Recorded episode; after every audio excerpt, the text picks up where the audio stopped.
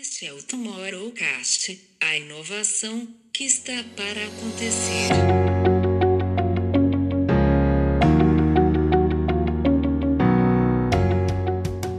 E a missão da Disney, ela tem tudo a ver com psicologia positiva. Olha que interessante, né? Que é o tema que nós estamos trabalhando aqui hoje, falando aqui hoje. A missão é: nós criamos felicidade ao entregar o que há de melhor no mundo do entretenimento para pessoas de todas as idades, em qualquer lugar do mundo. Busca literatura sobre cliente para você ver se não é 99% sobre o cliente externo, todo o reinado ao cliente externo, e 1% ao cliente interno. Bem-vindos a mais um Tomorrowcast.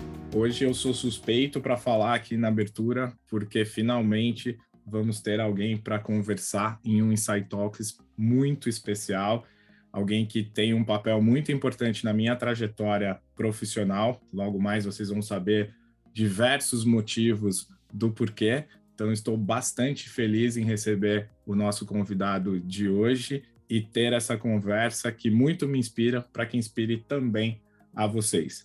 Eu sou o Camilo Barros. Eu sou a Babi Bono. E eu sou o João Batista. E hoje recebemos aqui com muita honra o Claudemir Oliveira, que é fundador e presidente do Seeds of Dreams Institute e que foi o meu líder na Disney há muito tempo atrás e que tem feito aí na sua trajetória muita gente se transformar com positividade, olhando para o mundo de uma forma muito mais interessante do que aqueles que criam problemas a todo momento. E hoje a gente vai falar sobre muita coisa bacana aqui, não só na teoria do que a gente tem sobre psicologia positiva. O Claudemir é um PhD em psicologia positiva, vai contar para a gente aqui o que é, como se aplica, e também toda a trajetória que ele teve por diversas empresas aí multinacionais, sobretudo na Disney, que é a grande escola, acho que, da carreira dele, da minha carreira também, e de como a Disney, uma empresa muito focada ali no ser humano, né, no seu consumidor, transforma não só a sua própria corporação, mas também diversas outras ao redor do mundo. Claudemir, seja muito bem-vindo ao Tomorrowcast, e a gente já começa aqui, eu te fazendo uma pergunta, para que você possa contar para todo mundo um pouco da sua história, da sua trajetória até chegar nos dias de hoje. E vou te fazer uma provocação, que é uma provocação que você sempre faz à tua audiência, né? E é nome ali do seu livro. Você já comeu água? Muito bom dia, Babi, João, Camilo. Que privilégio estar falando com vocês e todos os seus ouvintes. Um privilégio enorme aqui desde Orlando, na Flórida. Essa história do Você Comeu Água, ela é bem interessante, porque quando eu cheguei a São Paulo, tinha 13 anos, vindo do Nordeste, eu vi uma cena que transformou completamente a minha vida, que foi ver meus pais tentando pagar as contas. E ali, com 13 anos, eu decidi que eu ia mudar aquela história. E como que eu ia mudar?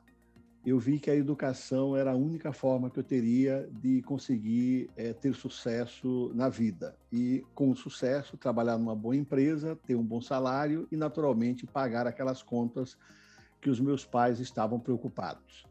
Estou contando isso para chegar ao Você Comer Água, naturalmente. Então, eu decidi que eu ia correr contra o tempo, porque eu tinha 13 anos, mas os meus pais já tinham uma certa idade. Eu sabia que eu precisava correr contra o tempo, porque não teria o menor sentido eu vencer na vida sem ter eles do lado. Afinal, era o propósito meu correr para chegar a tempo e poder ajudá-los financeiramente, principalmente. E aí, decidi que eu ia estudar, não ia parar de estudar, então comecei a estudar sábados e domingos, o tempo extra que eu tinha. E aos sábados, para quem é de São Paulo, ali na Senador Feijó, 124, ao lado da Praça da Sé, havia um instituto chamado Roosevelt, que não existe mais, onde eu estudava línguas, inglês, francês, estudei latim durante 7 anos, porque eu queria ser jornalista, e na hora do almoço me chamavam para eu almoçar e eu sempre inventava uma desculpa. Dizia para os meus amigos que daqui a pouco eu chego lá no restaurante, mas eu nunca chegava. E a razão de nunca chegar é porque eu não tinha dinheiro para almoçar.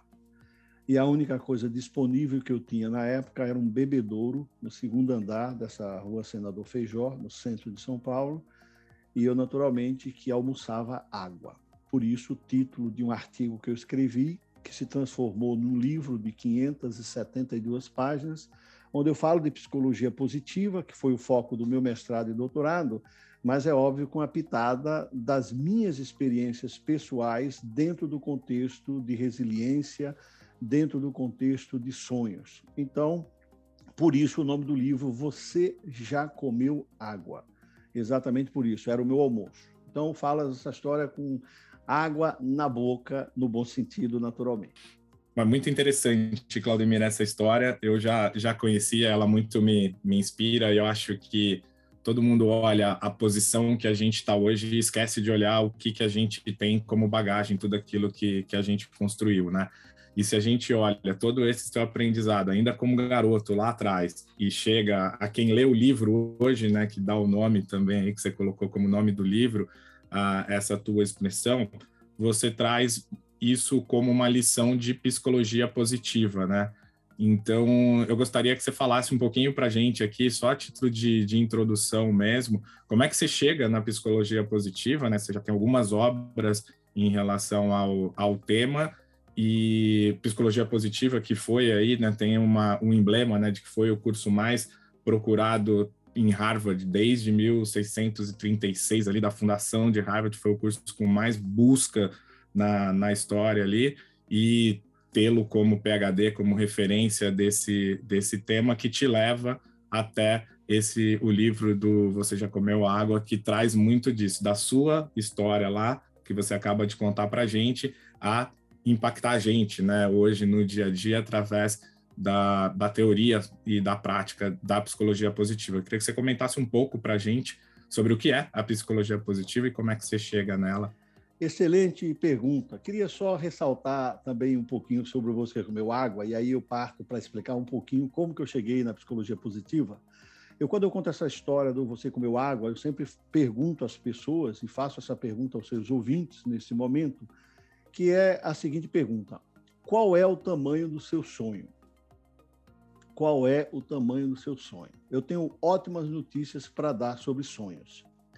Se o seu sonho for pequeno, o preço é pequeno. Se o seu sonho é mediano, ótima notícia, você vai pagar um preço justo, um preço mediano pelo seu sonho mediano. Se o seu sonho for grande, ótima notícia, o preço é justo, não tem correção monetária, nada. O preço é igual, é grande. E se o seu sonho for gigante, o preço é gigante. As pessoas precisam apenas decidir se querem ou não pagar o preço dos seus sonhos. Eu paguei com muito gosto, porque o sonho de ajudar meus pais era gigantesco. Então, comer água fazia parte do preço. Então, nunca reclamei, porque eu acredito e vejo muitas pessoas não realizando seus sonhos, muitas vezes por não saber realmente que é um sonho e muitas vezes por não querer pagar o preço. Aliás, no meu livro eu tenho um artigo, um capítulo que eu pergunto o seguinte: é sonho ou é pesadelo? Como é que alguém tem um sonho, vem falar desse sonho para você, você estimula essa pessoa a realizar o sonho e depois começa a reclamar. Ah, tá difícil. Ah, mas eu tô tendo que acordar cedo. Ah, mas eu tô tendo que fazer. Então, não sonha alto, sonha pequenininho. Sonha pequenininho porque o preço é bem pequenininho. Não há shortcut. Não há caminhos mais fáceis para essa filosofia que eu estou falando para vocês, né? Planta-se, rega-se, rega-se, rega-se, rega-se um pouquinho mais e aí você colhe. Não tente inverter esse processo porque eu garanto que não funciona. Ah, mas no mundo moderno, Claudemir, não temos tempo. Não funciona. Vai ter que plantar, regar, suar mais um pouquinho e colher lá na frente. O que as pessoas se esquecem, muitas vezes, meus amigos Babi, João, Camilo e todos que estão nos ouvindo nesse momento, é que o gosto da vitória, essa é a parte que mais me surpreende. O gosto da vitória, ele é proporcional a todas as dificuldades encontradas pelo caminho. Ou seja, o gosto da vitória é proporcional ao regar, é proporcional a todo o trabalho que é colocado dentro do sonho. E as pessoas não conseguiram entender isso ainda. É a dificuldade, é o suor colocado no sonho que dará todo o sabor. Dito isto, como que um executivo de uma Disney é transferido para os Estados Unidos e ele decide fazer o mestrado na área de psicoterapia, psicologia, com foco em psicologia positiva e depois vai para um doutorado nessa mesma área? Com um detalhe muito importante. A Disney pagaria qualquer mestrado ou doutorado que eu fizesse, com a exceção de psicologia. Então, eles me disseram, vai lá, eu sei que você gosta de estudar e a gente paga. Quando eu voltei com a ideia que ia fazer um mestrado e depois um doutorado em psicologia e psicologia, eles falaram, você deve estar louco, né? Nós não vamos pagar isso porque não tem nada a ver com o seu trabalho. Eu olhei, brinquei com a pessoa lá do RH e falei assim, você tem certeza que psicoterapia não tem nada a ver com as corporações? Anos depois, eu viria apresentar na maior conferência mundial de psicologia, chamada American Psychological Association, com um título chamado As Corporações Precisam de Psicoterapia. É meio irônico, mas, enfim, entendi perfeitamente a posição da Disney, de qualquer empresa, né? Em geral, você paga um curso que parece estar muito mais relacionado. Mas o que me levou à psicologia positiva, Babi, João, Camilo e todos os ouvintes, é que eu já tinha no Brasil, era formado pela Casper Libro em jornalismo, tinha 2 pós-graduações pela SPM, onde também dei aulas, e eu, quando cheguei aos Estados Unidos, não queria mais fazer MBA, não queria mais fazer administração, né? Eu achei que eu precisava de algo novo. E morando em Celebration, uma cidade criada pela Disney, aqui ao lado de Orlando, na Flórida, a Disney queria, nessa cidade projetada, uma universidade, e trouxeram a Stetson, que fica em D-Land, a 1h30 daqui de Orlando. Colocaram a Stetson lá como um campus, eu percebi que era uma excelente universidade, a mais antiga aqui da Flórida, 1883, e eu falei, pô, estão construindo essa universidade para mim, estou morando em Celebration. E aí eu decidi, dentre dezenas de cursos, pela psicologia, com foco em psicologia positiva, por uma razão super simples, e eu encerro aqui essa minha introdução um pouco longa e peço desculpas a vocês, mas achei importante dar todo esse contexto. Quando eu fazia palestras, eu era líder global da Disney, viajava o mundo fazendo palestras. E eu percebia na época que eu adorava pessoas. Então, eu terminava uma palestra de um dia inteiro e as pessoas vinham falar comigo e eu me sentia nas nuvens, porque eu não sentia o tempo passar. E algumas vezes chegava em aeroportos e alguém falava assim, Claudemir, tudo bem? Oi, tudo bem. Você não vai lembrar de mim, Claudemir. Eu falei assim, foi numa palestra, né? Foi numa palestra. Então, você mudou a minha vida. E eu falava, mas como que eu mudei a sua vida? No próprio Traditions, o curso que eu dava na Universidade Disney, que era só sobre filosofia Disney, geralmente, no começo, você se apresenta com uma história dessa, como você comeu água e tal, e no final do dia, mesmo falando 99,9% sobre Disney, as pessoas chegavam para mim e falavam, você transformou a minha vida hoje. Eu falei, não pode ser, eu só falei de Disney. Não, você não está entendendo, você transformou a minha vida. Então, aquilo já não era mais coincidência de várias pessoas me falarem, né, daquilo que eu falava, transformava a vida das pessoas. Foi aí que, quando eu estava escolhendo os cursos, eu vi psicoterapia e eu pensei, Babi, João, Camilo, qual é a única profissão do mundo que quando você abre a porta do teu escritório e alguém vem ali para falar de vida e da dor maior que ele ou ela está sofrendo? Qual é a única profissão que você vai ter o privilégio de simplesmente escutar de alguém que está precisando de ajuda, o que ele ou ela não conta nem para o pai, nem para a mãe, nem para o esposo ou esposa, o melhor amigo ou a melhor amiga nem entra no cenário.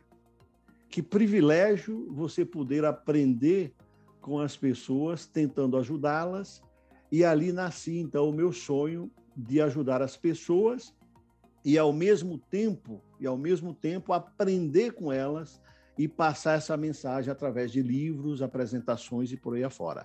Então, a psicologia positiva entrou na minha vida por isso, por essa minha paixão por pessoas, por essa minha paixão por entender o que faz uma pessoa sorrir ou chorar. Então, é uma história absolutamente fascinante, que eu não me arrependo, apesar de hoje, devido ao meu trabalho, não ter muitas horas como psicoterapeuta, mas fiz mais de 3.000 horas durante esse período de mestrado e doutorado. História incrível, Claudemir. Mas nós estávamos aqui ao lado, aqui até entre nós também, aqui entre provocações, principalmente porque agarrando até na sua analogia da terra, da semente, de regar todos os dias com muita paixão e acreditar que é possível lá à frente e que lá à frente vai colher os frutos que você quer. Mas hoje em dia nós temos noção que... se bem que a semente é o que cada um tem dentro de si, não é? Mas que há pessoas que nem acesso à terra têm para plantar a sua semente. Essa é a grande dificuldade. Nós hoje temos noção que a diversidade e os problemas todos que existem nas empresas é muito difícil. A minha pergunta é, como é que se inspiram pessoas que estão num estágio sequer de acesso ao seu sonho, que têm a porta aos seus sonhos mais fechadas que muitos de nós, infelizmente? João, excelente pergunta, e como eu sempre falo, cada caso é um caso, né? Veja o meu caso, a minha mãe teve 21 filhos. Não necessariamente os 21 tiveram a mesma visão, e nem por isso um é melhor ou pior que o outro, né? Eu tive o privilégio de ter tido aquele insight, aquele momento que eu chamo muitas vezes momento borboleta, né? Efeito borboleta da teoria do caos, de um cientista da Harvard, se não me engano, que fala que uma batida de uma borboleta, da asa de uma borboleta, uma só, é capaz de gerar um furacão no Japão, por exemplo. Eu uso essa teoria científica para casos de vida, e isso se encaixa dentro da sua pergunta. Então, no meu caso, naquele momento, até então não tinha nem terra, não tinha nada, e a terra foi ver os meus pais. Então, que brilhante pergunta sua, porque quem sabe do outro lado aí, neste momento, nos escuta alguém que precisava de repente ouvir essa sua pergunta, ou de repente ouvir algum comentário, seja da Babi, seja do Camilo, seja seu, ou seja meu, e aquela palavra, aquela expressão pode transformar a vida dessa pessoa que estava sem terra, sem teto, sem absolutamente nada. Então, eu acredito muito, né, que mesmo essas pessoas que não têm essa terra, para usar a analogia muito bem colocada a sua, não tem nem a semente, né? Eu acredito que nós, como comunicadores, podemos ser influenciadores através das nossas palavras e transformar a vida das pessoas. Eu tive na minha vida muitos momentos, muitos efeitos borboletas, né? Momentos que transformaram totalmente a minha vida, como eu tenho certeza que vocês também. Nós não estamos aqui hoje por acaso. Alguma coisa, pequenas coisas, entre aspas, aconteceram lá no passado que nos trouxeram até aqui. Então, a minha resposta, sendo mais direto agora, é: mesmo alguém que esteja do outro lado, nos escutando, que ainda não tem a terra, né, tem a semente, quem sabe durante a nossa exposição, a nossa conversa hoje, não apareça alguma coisa que possa transformar. Eu vou dar só um exemplo para você de outro efeito borboleta que transformou a minha vida. Eu passava por um momento muito triste, há uns 15 anos, mais ou menos, da minha vida, muito, muito triste, um processo de julgamento das pessoas sobre um erro que eu cometi na minha vida, e eu estava no estacionamento com uma aluna também que fazia doutorado comigo. Ela sabia do meu sofrimento e, diante do meu sofrimento, ela olhou nos meus olhos e falou o seguinte, uma frase de Oscar Wilde: Claudemir, todo santo tem um passado e todo pecador tem um futuro. E essa frase me colocou no jogo da vida de novo. Essa simples frase me disse: puxa, Claudemir, você errou, mas olha só, você está vivo e você pode aprender desse erro e você tem futuro. Todos os santos têm passado. Então, uma simples frase de Oscar Wilde transformou a minha vida naquele momento. Foi a água que eu precisava, foi a terra que eu precisava. Uma frase de alguém. Então, desculpe sempre me alongar um pouco, mas eu acredito que eu consegui aí colocar dentro do contexto da sua belíssima pergunta um contexto pessoal de que mesmo as pessoas que não tenham, se elas buscarem, elas vão encontrar essa semente e elas vão encontrar essa terra. E só para finalizar, eu sei que a Babi tem uma pergunta para mim, eu uso uma analogia, eu gosto muito de storytelling, que é a seguinte: quando você está numa sala escura, ok? O que acontece com a maioria das pessoas? Elas ficam sentadas na escuridão. E eu sempre digo para as pessoas, mesmo que você não tenha terra, não tenha semente, que seria o exemplo para essa sala escura, a única forma de você encontrar semente, encontrar luz, é você se levantando da cadeira. Ah, mas eu posso me machucar, porque está escuro. Mas eu te garanto que as pessoas que se levantam dessa sala escura e começam a tatear, mesmo se machucando, eu garanto para vocês que estão me ouvindo agora, você vai encontrar um interruptor. Você vai encontrar um interruptor.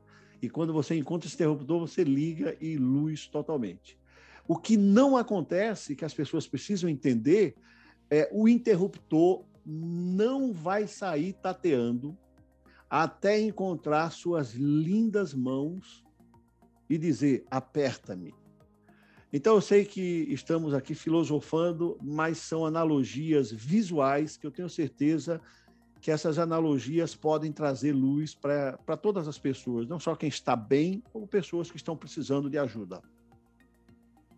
Claudemir, vou tentar pegar um gancho nisso que você falou para esse nosso momento pandêmico aí que a gente vive, né, de tantas incertezas e que está tão difícil a gente pensar nos sonhos às vezes, está difícil até fazer o planejamento para o mês que vem, né, o que dirá a gente pensar, tanta coisa que a gente sonhava, pensava, planejava, a gente está tendo que rever todos esses conceitos, tudo que faz sentido para a gente.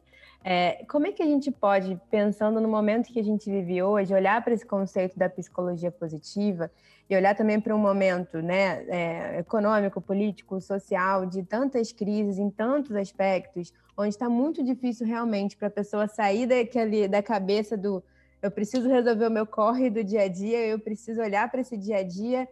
Em que momento é possível para a gente conseguir olhar de uma forma positiva também para essas nossas estruturas de trabalho, estruturas sociais, e tentar trazer isso um pouco para a vida nesse momento que tudo parece tão confuso e está tão difícil da gente conseguir sonhar? Babi, pergunta extraordinária. Eu adoro um bate-papo por isso, né? Quando a gente faz uma palestra, em geral, você tem um roteiro. Olha só, Camilo, falando em roteiro, né? O não ter roteiro te permite essas perguntas que faz com que a gente possa explorar outras coisas que, de repente, não estaria numa palestra, por exemplo. A sua pergunta é brilhante porque ela é atual, né? Sobre a situação que passamos e ainda passamos, né? Passamos lá atrás e continuamos passando. E eu vou dar um exemplo real, como que eu usei a psicologia positiva diante disso. Tem a ver com a sala escura que eu acabei de contar. O meu negócio, Babi, João, Camilo, ele foi afetado 100%. Não foi 99,9%. Ele foi afetado 100%. Por quê? Porque o meu negócio era imersões aqui em Orlando. Palestras em convenções presenciais. 100%.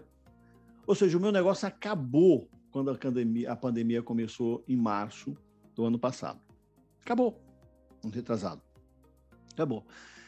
Então, essa analogia que eu dei para vocês da sala escura, eu estou provando para vocês aqui na prática, né? Eu poderia ter ficado parado e quebrado, como vários amigos meus quebraram, literalmente estavam nesse negócio, quebraram, e eu comecei a me mover.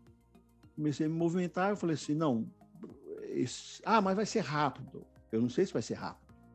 Quanto caixa uma empresa tem para segurar uma pandemia? Depende, as que tiverem caixa passam.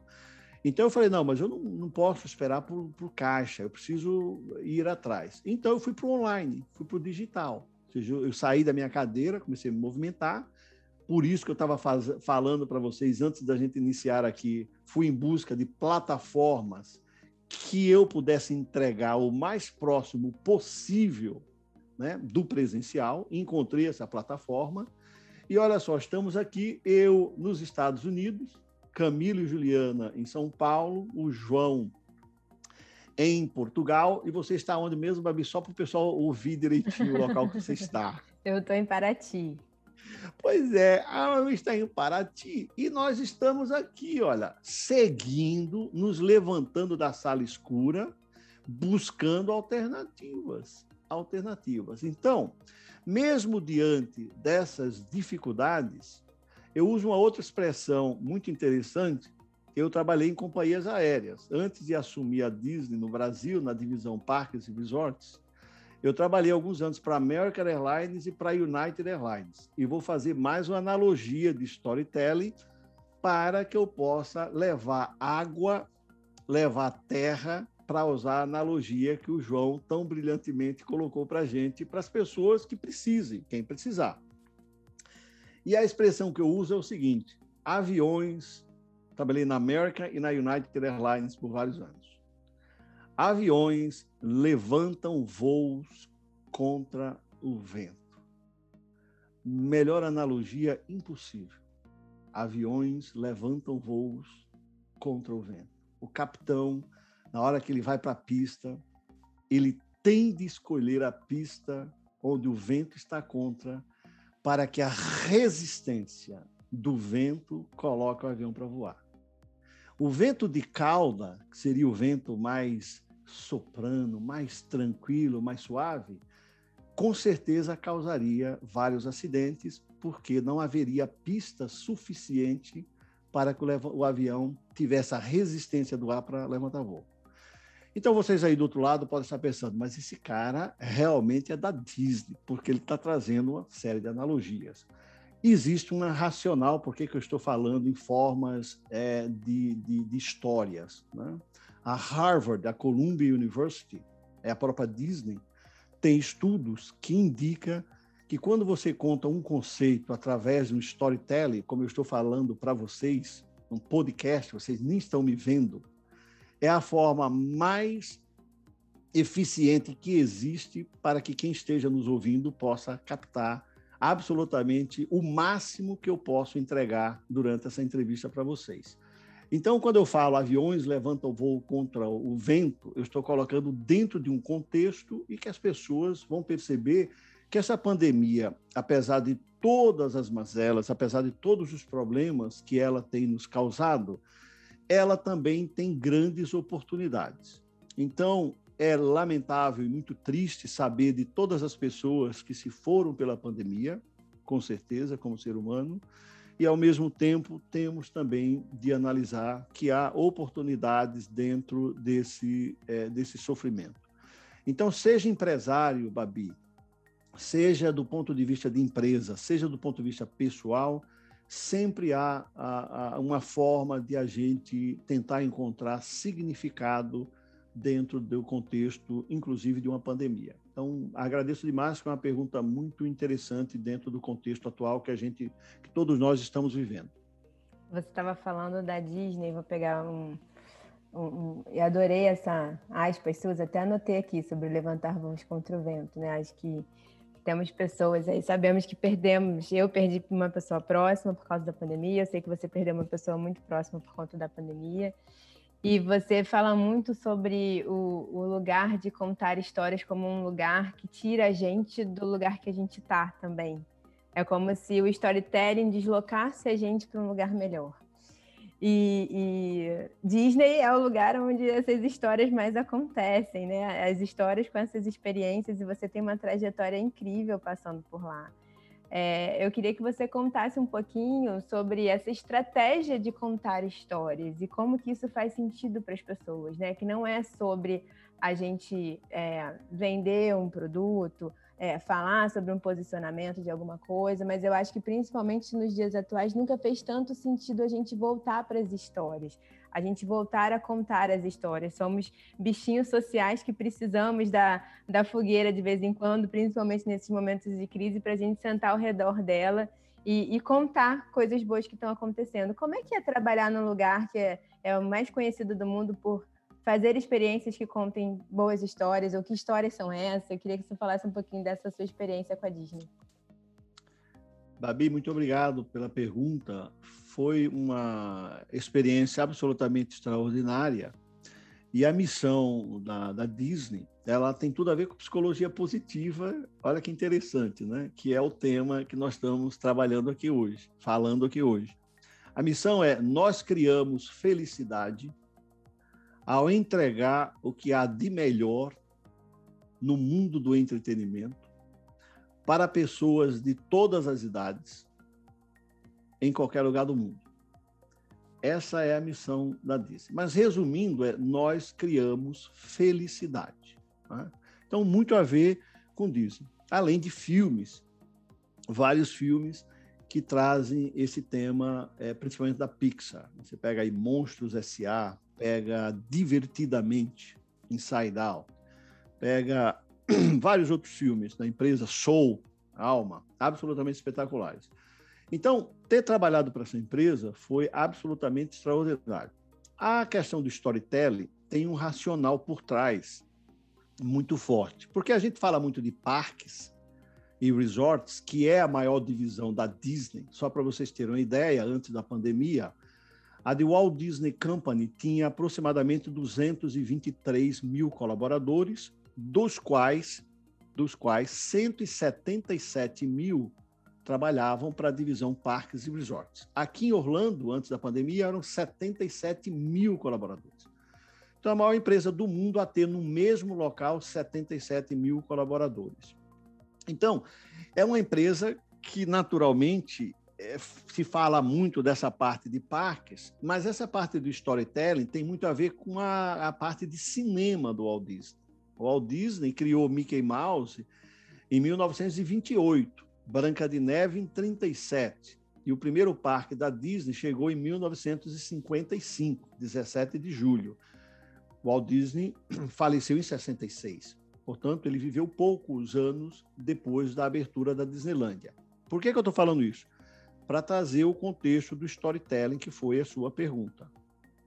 O Walt Disney, ele não entendia nada de parques, ele entendia de cinema, portanto, ele trouxe muitos dos conhecimentos dele de cinema para os parques. E olha que interessante, né?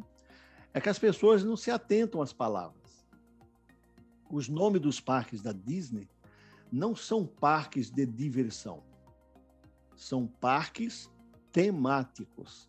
Esse é o nome que o Walt Disney deu, parques temáticos. Por quê? Porque por trás de todas as atrações há um storytelling. Há uma forma de contar uma história enquanto você está naquela fila para pegar aquela atração. O Disney sabia, como ninguém, que a retenção da experiência através de um processo de storytelling era e é inigualável, pelas razões que eu também falei para vocês desses estudos, que falam que quando você conta uma história através de imagens, as pessoas tendem a reter aquela informação até 22 vezes mais do que se eu simplesmente falasse de conceitos isolados.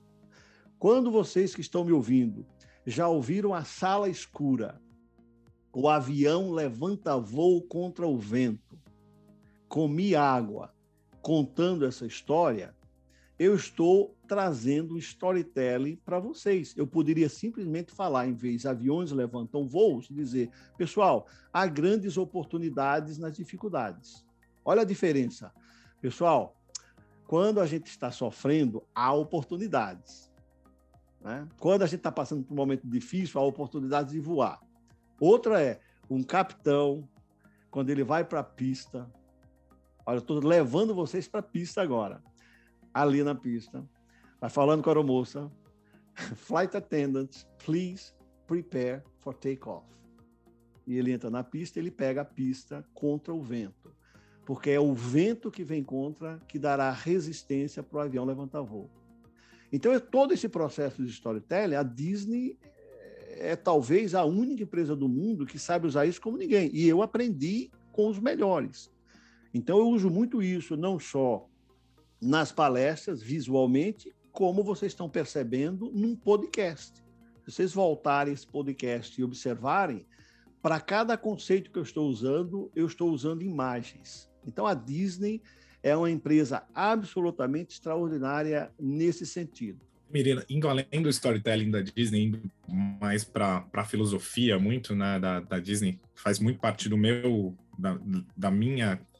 background, né, da minha mochila aqui, que eu carrego, e eu gostaria de te ouvir também para que os nossos ouvintes tenham essa visão.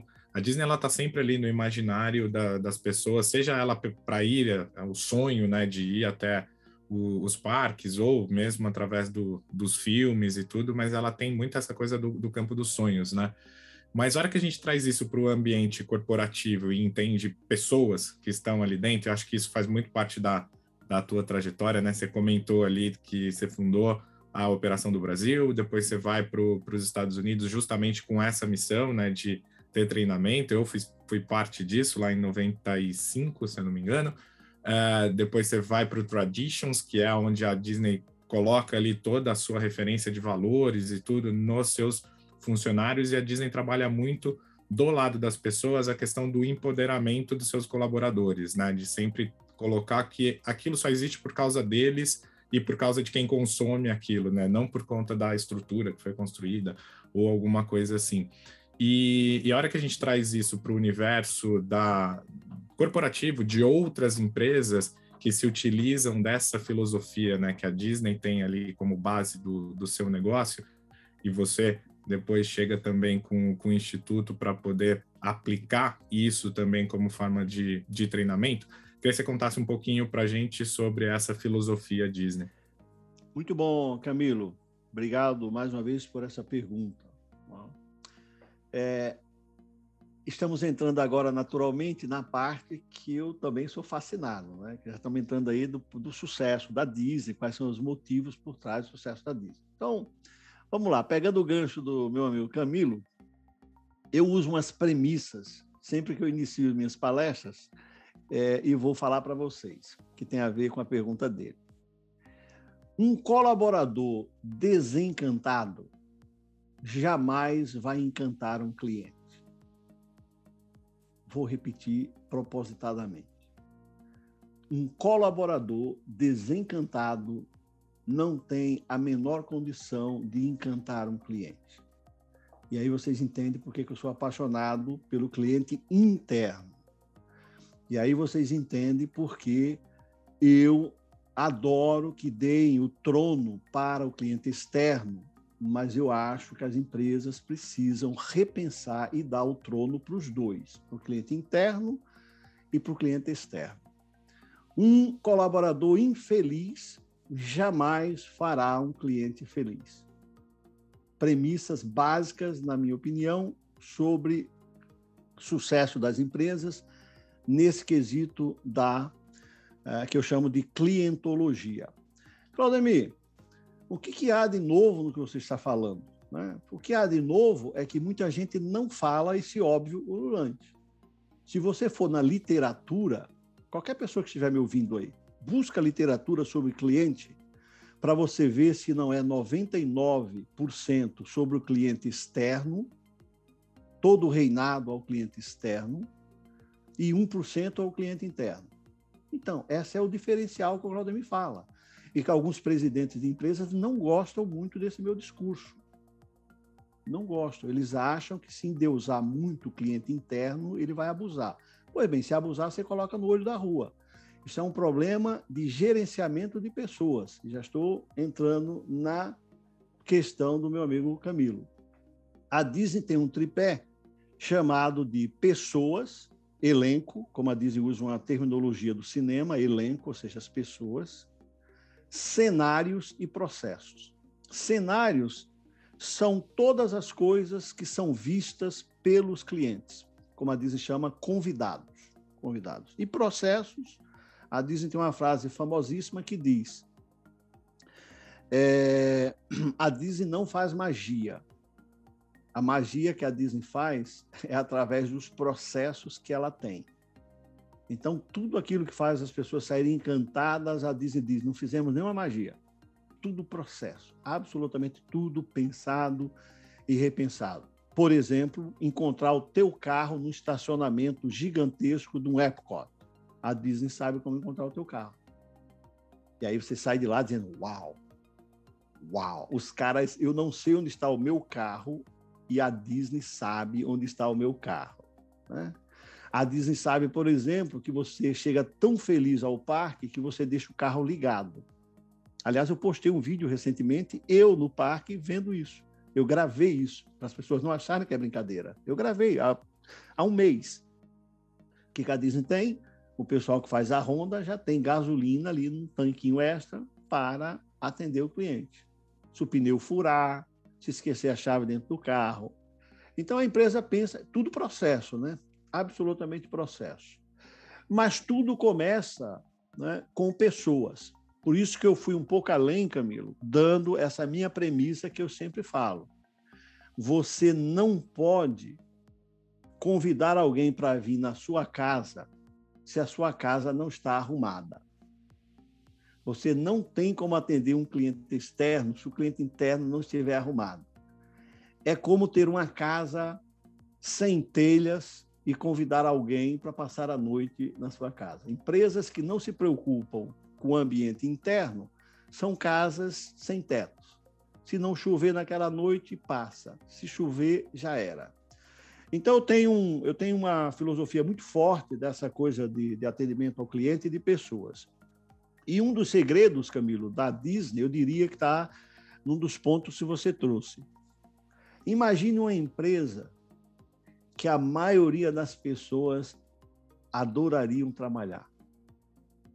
Você já tem metade da solução do sucesso da tua empresa. Você já imaginou assim, eu quero trabalhar para você. A pessoa chegar e te falar assim, o meu sonho é trabalhar para você. Como é que você não vê isso como uma vantagem competitiva dentro do contexto de pessoas? Uma empresa que você não precisa explicar muito. Olha, aqui você vai fazer as pessoas felizes, entendeu? As pessoas já estão identificadas com a cultura e com o legado da empresa. Então, eu diria que a grande razão do sucesso da Disney está nisso que eu estou falando para vocês. A grande maioria de quem está lá ama, sonharam em estar lá. Agora, dito isto, eu sou uma pessoa que gosta de colocar os pingos nos is. Você vai ter pessoas que não gostam de trabalhar para a Disney também, óbvio, como qualquer empresa. Aliás, a Disney tem pesquisas que indicam que quando alguém entra na empresa e não se adapta à cultura da empresa, em 2 meses, 3 meses, ela mesma pede demissão porque ela não aguenta, para usar uma expressão popular, o tranco. A Disney, pessoal, no behind the scenes, e o Camilo sabe disso, nos bastidores, não é uma empresa para qualquer pessoa. É exatamente essa pessoa que ama, que tem o sonho de trabalhar para ela, é que vai render muito mais do que ele renderia numa outra empresa. Aliás, há uns ditados que dizem que um funcionário da Disney equivale a uns 3 de outras empresas. Aí algumas pessoas brincam comigo, dizem, Claudemir, exagero, né? O pessoal idolatra demais a Disney. Isso é um exagero. Imagina um funcionário da Disney equivaler a 3 numa outra empresa. Isso é um exagero, né? Aí eu uso o exemplo próprio. Na American Airlines, eu tinha 60, 80 funcionários no call center. Na United Airlines, eu era responsável por vendas, tinha uns 25 pessoas. A Disney, eu era líder global de treinamento e eu tinha uma funcionária e uma secretária dividida entre 3 executivos. E por aí eu não preciso explicar muito que para trabalhar lá na empresa, você precisa realmente gostar bastante, ter paixão, porque você, o Mickey Mouse, ele vai te dar muitas alegrias e você vai ser uma pessoa extremamente produtiva. Posso garantir para cada um de vocês aqui. O que é maravilhoso, maravilhoso. E aí, só para não dizer que isso é Disney e colocar que é uma coisa fora do padrão, né? Acho que isso vai muito também de encontro com o que o próprio Jack Welch pregava, né? Tipo, contrate pessoas felizes e depois a gente resolve o problema técnico, né? O problema de treinamento. Camilo, o Jack Welch tem uma frase, eu tenho um vídeo que eu uso do Jack Welch. Ele está numa palestra no México para aproximadamente 5 mil executivos de RH. e vai ser muito interessante que eu vou falar para vocês. Olha como está fluindo, para usar uma expressão da psicologia positiva, o nosso encontro, o nosso bate-papo. 5.000 executivos de RH. Ele, no meio da palestra, faz essa pergunta aos 5.000 executivos. Quem aqui, nesse salão, se sente tão prestigiado quanto o CFO, ou CSO, o vice-presidente de vendas, ou de marketing, ou financeiro?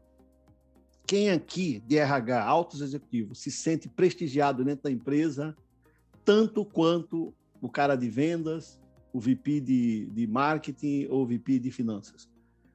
E ele fala no vídeo, 25 a 50 pessoas, 5.000. Lembra-se que eu falei no começo da premissa? Pois bem, a maioria das empresas, infelizmente, usam o RH como operacional e não como estratégico. É o departamento que atende operações ineficientes, que liga para lá dizendo eu preciso de alguém aqui ontem. O RH não tem tempo de fazer uma contratação como deveria.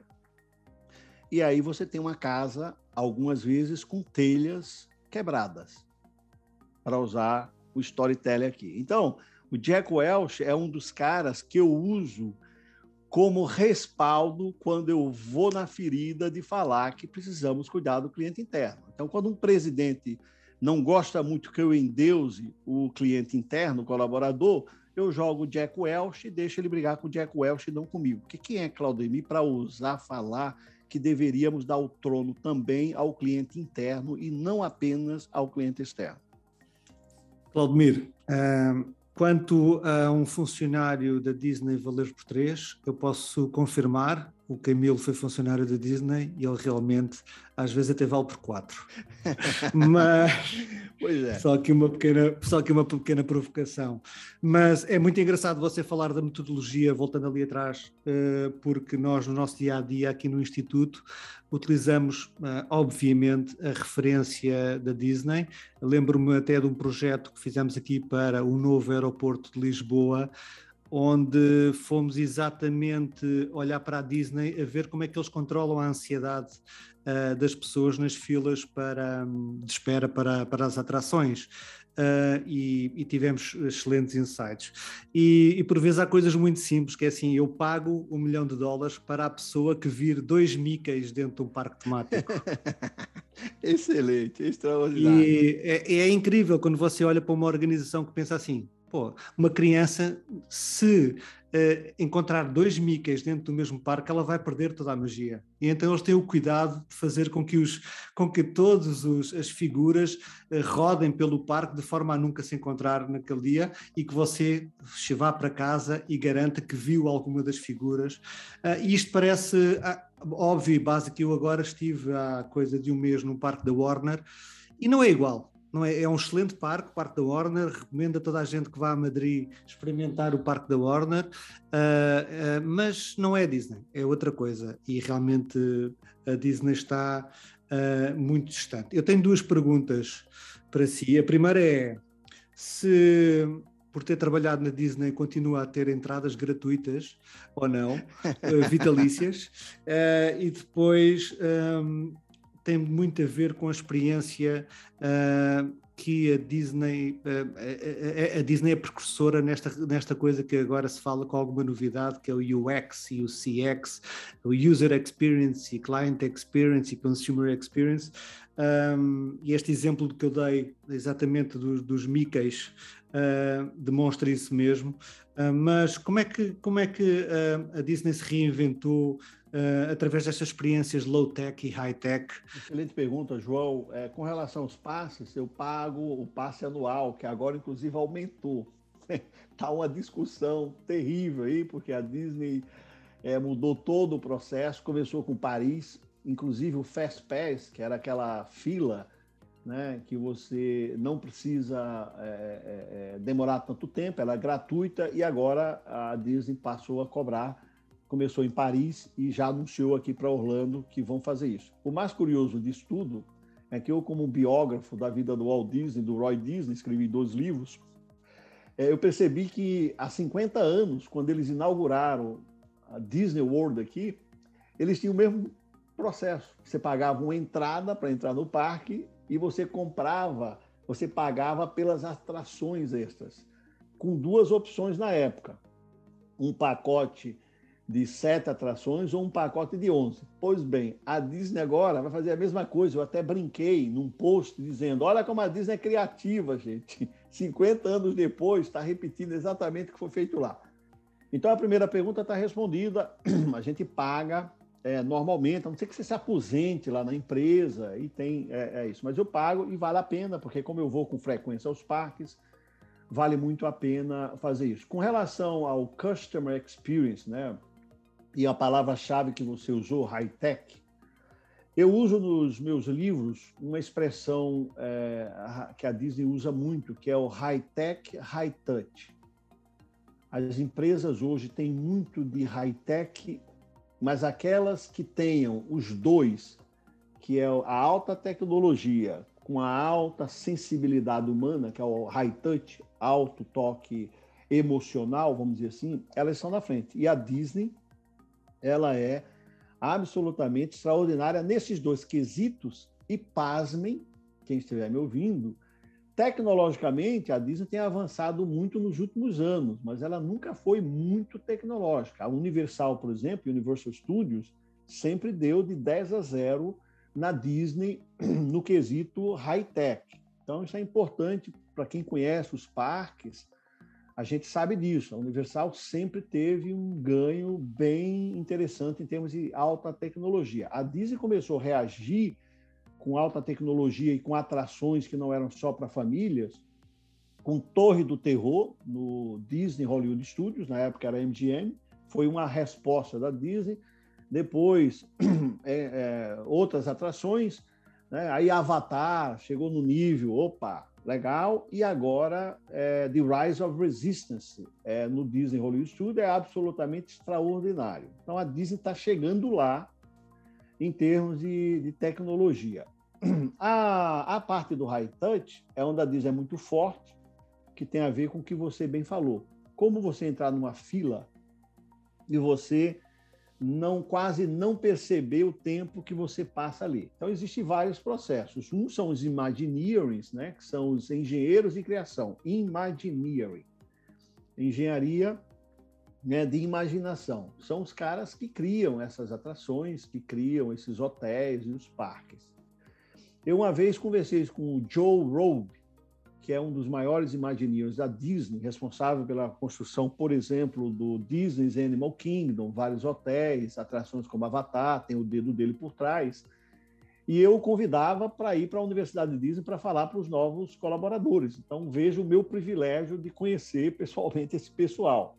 Ele me falou uma vez que o Fast Pass era você entrar naquela fila gigante de uma atração, era um desserviço ao trabalho dos Imagineers, porque eles criam aquelas atrações e todo o storytelling antes de chegar à atração como parte, né? Parte dessa atração. Então, os Imagineers, eles não gostam muito, porque eles criam aquelas filas exatamente para você ter aquela experiência. Então, a Disney, ela usa muito desse storytelling, desse alto apelo emocional para esse encantamento ao cliente. E ela faz como quase ninguém faz. Vou dar um exemplo prático de duas empresas que eu admiro, e já falei aqui, Universal Studios e Disney. Admiro as duas.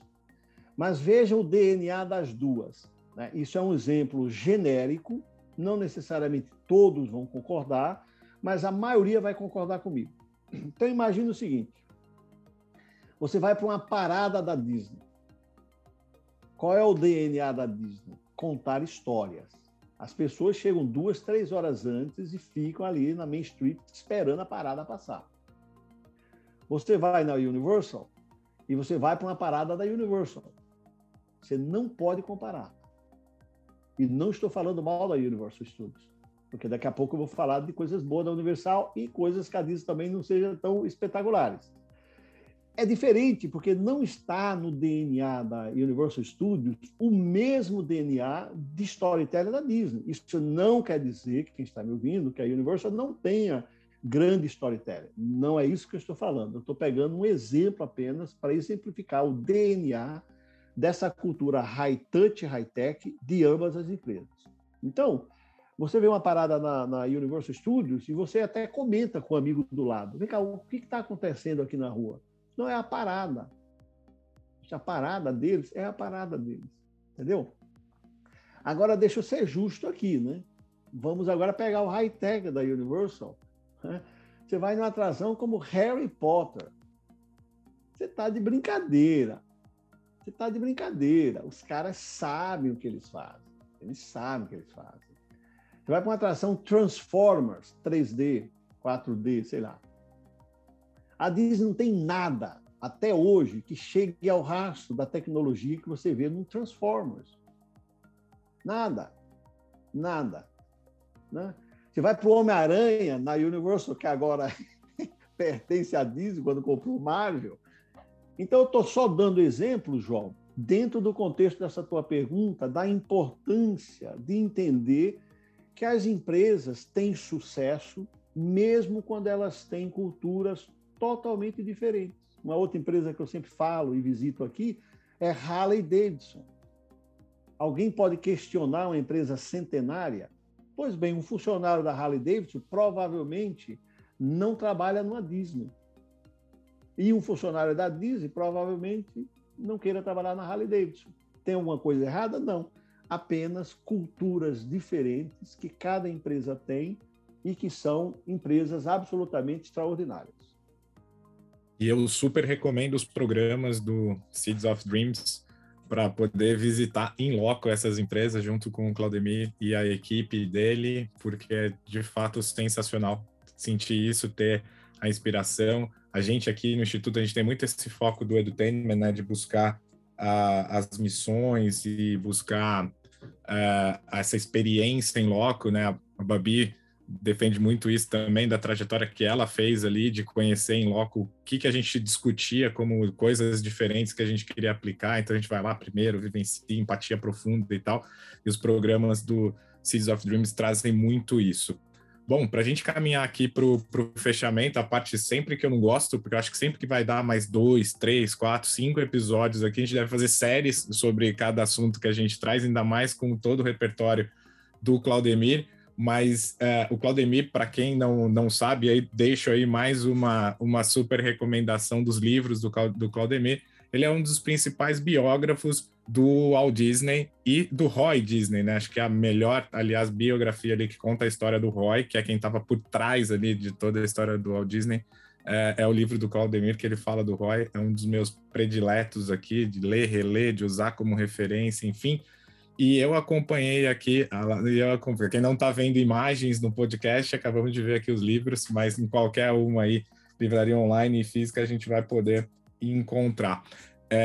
Mas eu acompanhei aí nos últimos dias o Claudemir fazendo a trajetória da vida do Walt Disney ali, desde Chicago, a Marceline e tudo, porque me parece que vem coisas pela frente aí dentro da história. A gente vai ter essa história contada de alguma forma. Não sei se ele pode, se eu estou colocando ele numa enrascada aqui, não sei se ele pode contar algo sobre isso, mas é muito recente e já gera aí uma expectativa grande da gente poder acompanhar um pouco mais da história do Walt Disney aí pelo Claudemir contando para a gente um pouco mais disso. Camilo, interessante. Olha que interessante, né? Nem tinha pensado nisso. Muitas pessoas não sabem o que me levou a ser um biógrafo da vida do Walt Disney e do Roy. Foi uma dificuldade. Olha que interessante. Acho que vai ser bem legal para a gente terminar. Eu vinha de American Airlines e United Airlines. Quando eu abri a divisão Parques e Resorts da Disney no Brasil, eu achava que ia ser fácil. Por que eu achava que ia ser fácil? Porque eu pensei, bom, cultura americana. Né? Empresas gigantes, United, American Airlines, vou entrar numa outra gigante, não vou ter problemas de adaptação. Foi um erro. O meu aprendizado qual foi? Primeiro, 3x1. 3x1. E aí eu percebi que a cultura era totalmente diferente, como os exemplos que a gente falou aqui, da Harley, da Universal. Cada empresa tem uma cultura. Então, o que que eu fiz? Por exemplo, nas companhias aéreas, era comum quando um cliente, um operador de turismo me ligava dizendo, olha, o vice-presidente de tal empresa viaja hoje à noite, eu gostaria de fazer uma cortesia, dar a primeira classe para ele, é possível? A gente olhava a produtividade dessa grande operadora, esse cara produziu milhões de dólares, não, com certeza. Mandava uma mensagem para o aeroporto e se tivesse lugar da primeira classe, lá na hora chamava esse executivo e ele ia de primeira classe. Pois bem, entro na Disney e quem são os meus clientes? Os mesmos das companhias aéreas, os grandes operadores. Então, agora, em vez de ele vender o avião para mim, ele estava vendendo o hotel da Disney, estava vendendo os ingressos da Disney.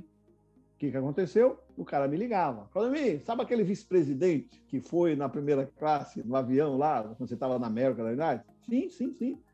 Cara, eu quero que você coloque ele no melhor hotel da Disney em Orlando.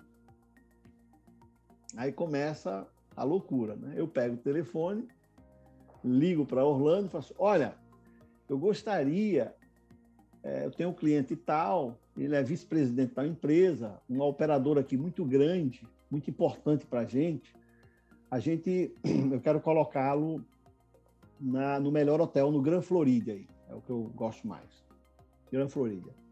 E aí a Disney respondia mais ou menos o seguinte, o Mickey Mouse respondia mais ou menos assim, Claudemir, deixa eu ver se eu entendi, ele está pagando por um hotel mais simples e você quer colocá-lo no hotel mais caro, é isso? Exata, ai que bom que você entendeu, Mickey. A gente não faz isso aqui, Claudemir. Mas como não faz? É um cliente importantíssimo que eu sempre disse sim para eles, fazia parte da cultura da América, da United, assim, quando valia a pena. Esse vale a pena. Então, Claudemir, o Mickey Mouse não faz isso e ele tem que pagar para ir para esse hotel de luxo. Aí, o que eu fiz? Isso é um dos cenários, para vocês entenderem, para eu chegar na história do Walt Disney. Então, eu falei o seguinte, Claudemir, só tem uma saída. Entenda a cabeça do fundador e você vai entender tudo isso que está se passando aqui nesse seu início na empresa. E aí comecei a pesquisar, ler sobre ele e tudo.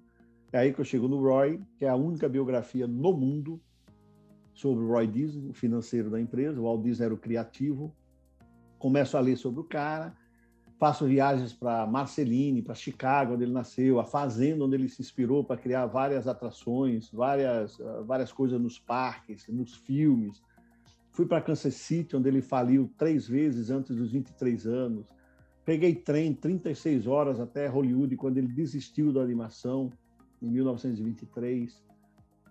Visitei a garagem, onde ele iniciou com $500 emprestado. Então, eu me apaixonei pelo cara. E, óbvio, entendi a história de Mickey Mouse.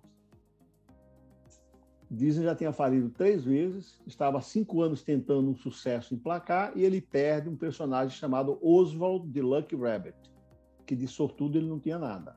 Ele perdeu os direitos, por incrível que pareça, para a Universal Studios. Essa é a ironia do destino. Quem distribuía Oswald era a Universal na época. E na volta de trem de Nova York para Hollywood, desesperado, uma verdadeira pandemia para ele na época, sem saber o que fazer, havia perdido tudo que eles tinham conquistado.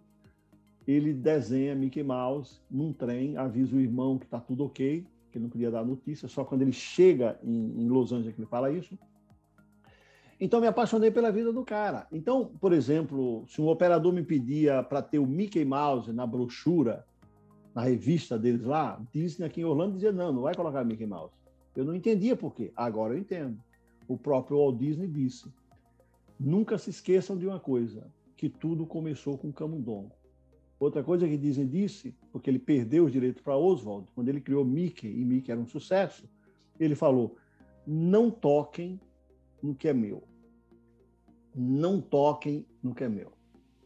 E distribuição. Qual é a lição para amarrar com chave de ouro esse nosso final de entrevista? Disney aprendia, errava uma vez, e não errava mais. Ele tinha um problema de distribuição, por isso que ele deu à Universal o direito de distribuir o Oswald. Vê se ele deu para a Universal distribuir Mickey Mouse. Querem mais? Por que vocês acham que Bob Iger, que é o chairman da empresa até hoje, eu tive o privilégio de estar sob a gestão dele e do Michael Eisner, que são dois CEOs absolutamente admiráveis. Por que Bob Iger comprou Marvel, a Disney, né? Mas através dele, comprou Lucasfilm, comprou Fox por mais de $70 bilhões e está comprando outras coisas, porque ele não queria distribuição nas mãos, por exemplo, de uma Netflix. Por isso que surge um Disney Plus. Disney Plus, para quem entende de história, tem a ver com a perda de Oswald. É só voltar no tempo. Disney ficou obcecado com distribuição. E querem mais? Tenta fazer um contrato com a Disney para você ver quem é que dá as cartas. Se é a Disney ou se é quem está sendo contratado. Por que isso? Porque o Walt Disney aprendeu com a perda do Oswald que eu não vou deixar mais que façam os contratos. Os contratos são nossos. Então, notem que entender da história, né, desses gênios criadores, Walt Disney e Roy Disney, faz você entender o império. Então, esse programa que eu tenho de viagens, onde a gente visita a casa onde ele nasceu, pega trem como ele, é uma viagem absolutamente espetacular para entender a cabeça do gênio, para se entender o império Disney. Então, notem quantos aprendizados da história dele eu acabei de falar para vocês aqui. E isso me fez, daquela sala escura, me mover, começar a estudar sobre, e hoje posso dizer que eu sou o único autor no mundo que escreveu a biografia do Walt Disney e do Roy Disney. E, em primeira mão, vai sair com a Juliana o Ub Iwerks, a biografia do Ub Iwerks em português, o ano que vem, que aí será uma trilogia sobre os três gênios do Império Disney. O Walt Disney, o criativo, o Roy Disney, o financeiro, e Ub Iwerks, o maior desenhista de todos os tempos na perspectiva do Walt Disney. Então, que alegria, eu nem senti o tempo passar, para ser bem honesto com vocês, absolutamente fenomenal, foi flow, para usar a terminologia da psicologia positiva, quando você não sente o tempo passar, e eu realmente quero agradecer a Babi, o João, o Camilo e a todos vocês que estão me ouvindo nesse momento, o privilégio de poder servi-los de alguma forma através do meu conhecimento. Estou muito, muito grato a essa oportunidade que vocês me deram.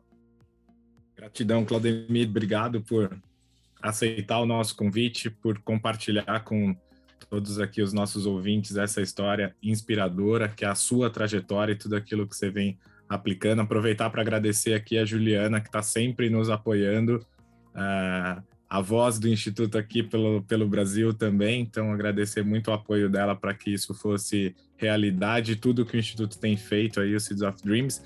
Muito obrigado, Claudemir. Muito obrigado, Juliana. E semana que vem tem mais aqui no Tomorrowcast. Muito obrigado pela audiência.